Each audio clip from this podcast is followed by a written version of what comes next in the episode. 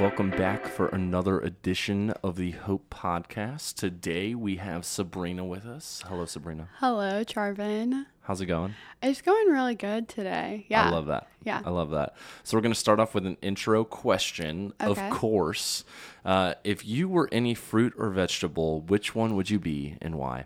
Oh gosh. So I really love vegetables, so I'll go with that. Um probably I don't really have a reason why, but I just really like roasted broccoli. Like stick it in the oven. Yeah. Super good. Um I wouldn't consider myself a broccoli, but I do like it. Fair enough. Cool. I mean, fruits and vegetables can be delicious. You chose Yeah. broccoli. People will probably judge you. I won't. Yeah, you well the second was Brussels sprouts, so they judge you even more. You shouldn't Yep. have said that. You definitely shouldn't have said that. It's okay. But guys, uh, here's Sabrina. Go ahead and take it away. Okay, well, hello. Um, so recently, uh, the fall, Genesis 3 has been on my heart this past season.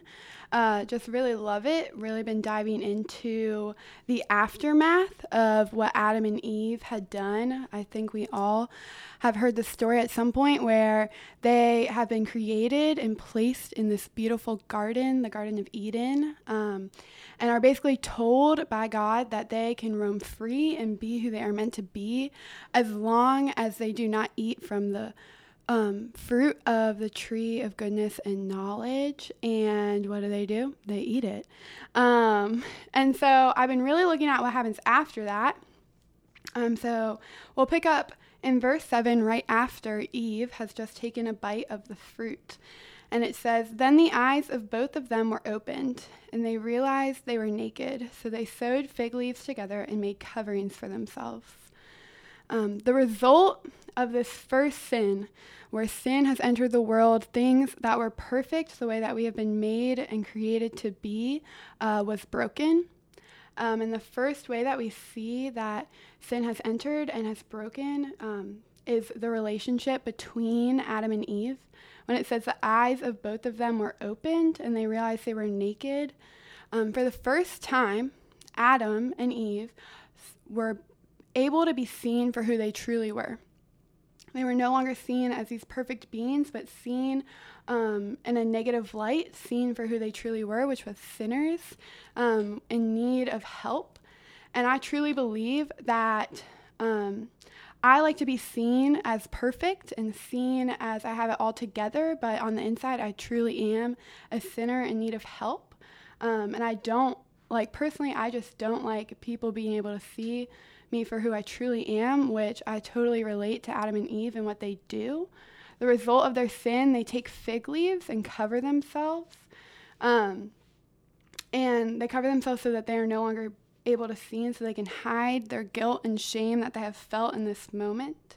Um, and I believe that we all can find ourselves in this story, whether that we're covering ourselves with literal fig leaves or covering ourselves with things um, to mend us, to hide our shame and brokenness, whether it's being perfect like myself or in the friends that we have, the grades that we get at school, the sports that we play, um, the people that we are seeing or the clothes that we wear.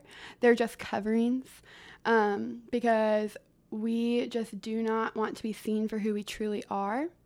Um, and we just cover ourselves with these labels that we are not actually meant to bear, and we fully identify ourselves as that, as that rather than children of God. And so, as this relationship between Adam and Eve is broken, it's also fully broken between the way that we are supposed to bear relationship with the Lord.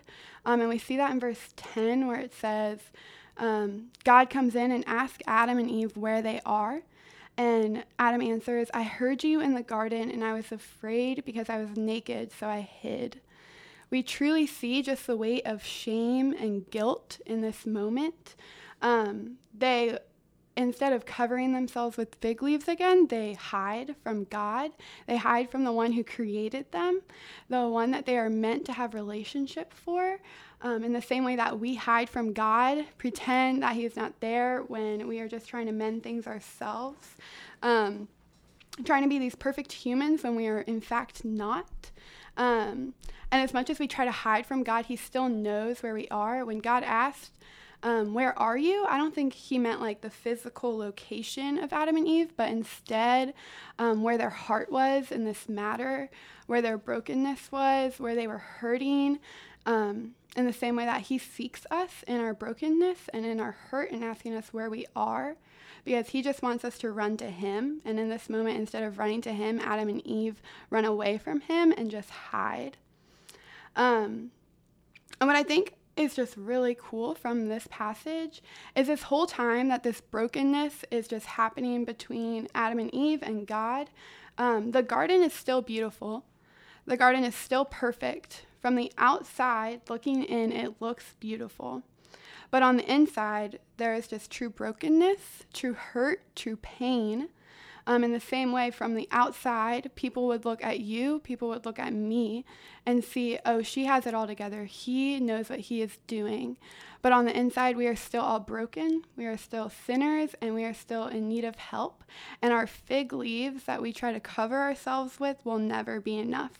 The popularity we try to cover ourselves with will never be enough. The grades, the friends, the perfection, the sports will never be enough. And it's so sweet how the Lord sees us in our mess. And instead of just leaving us there, He takes us and He takes off our leaf coverings and gives us something way better, something more sustainable. In verse 21, it says, The Lord God made garments of skin for Adam and his wife and clothed them. God made the first sacrifice that had ever happened, and He made it so that Adam and Eve can no longer feel shameful for what they have done. He looks at them and says, You have really messed up, but I'm still here for you. I still want to be with you. I still want to have a relationship with you. And takes that first sacrifice and covers them, takes off what they are trying to cover themselves with, and puts on his love, his grace. Um, and tries to mend that relationship. And what is so sweet um, is how much we get to see Jesus in this moment. Jesus comes many, many years later um, and becomes the final sacrifice. We see how Jesus fits into this story um, because we know that he is going to be the one who takes off our coverings finally, um, that mends that relationship, that mends the brokenness that was created in that day. Um, and he is so present in that story. And I think that is why I love Genesis so much and the Old Testament because every part of it just points back to the Lord who is to come, the Messiah, the one, the only one who can save us, the only one who can take off our fig coverings and say, I still want you as you are. So come to me and come running and coming out of and come out of hiding.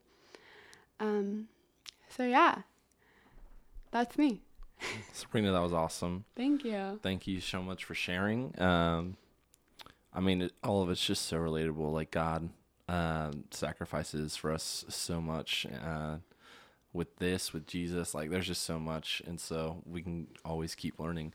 Mm-hmm. But um, I think that's it for today. So thank you for joining us, and I hope students, we will see you again soon.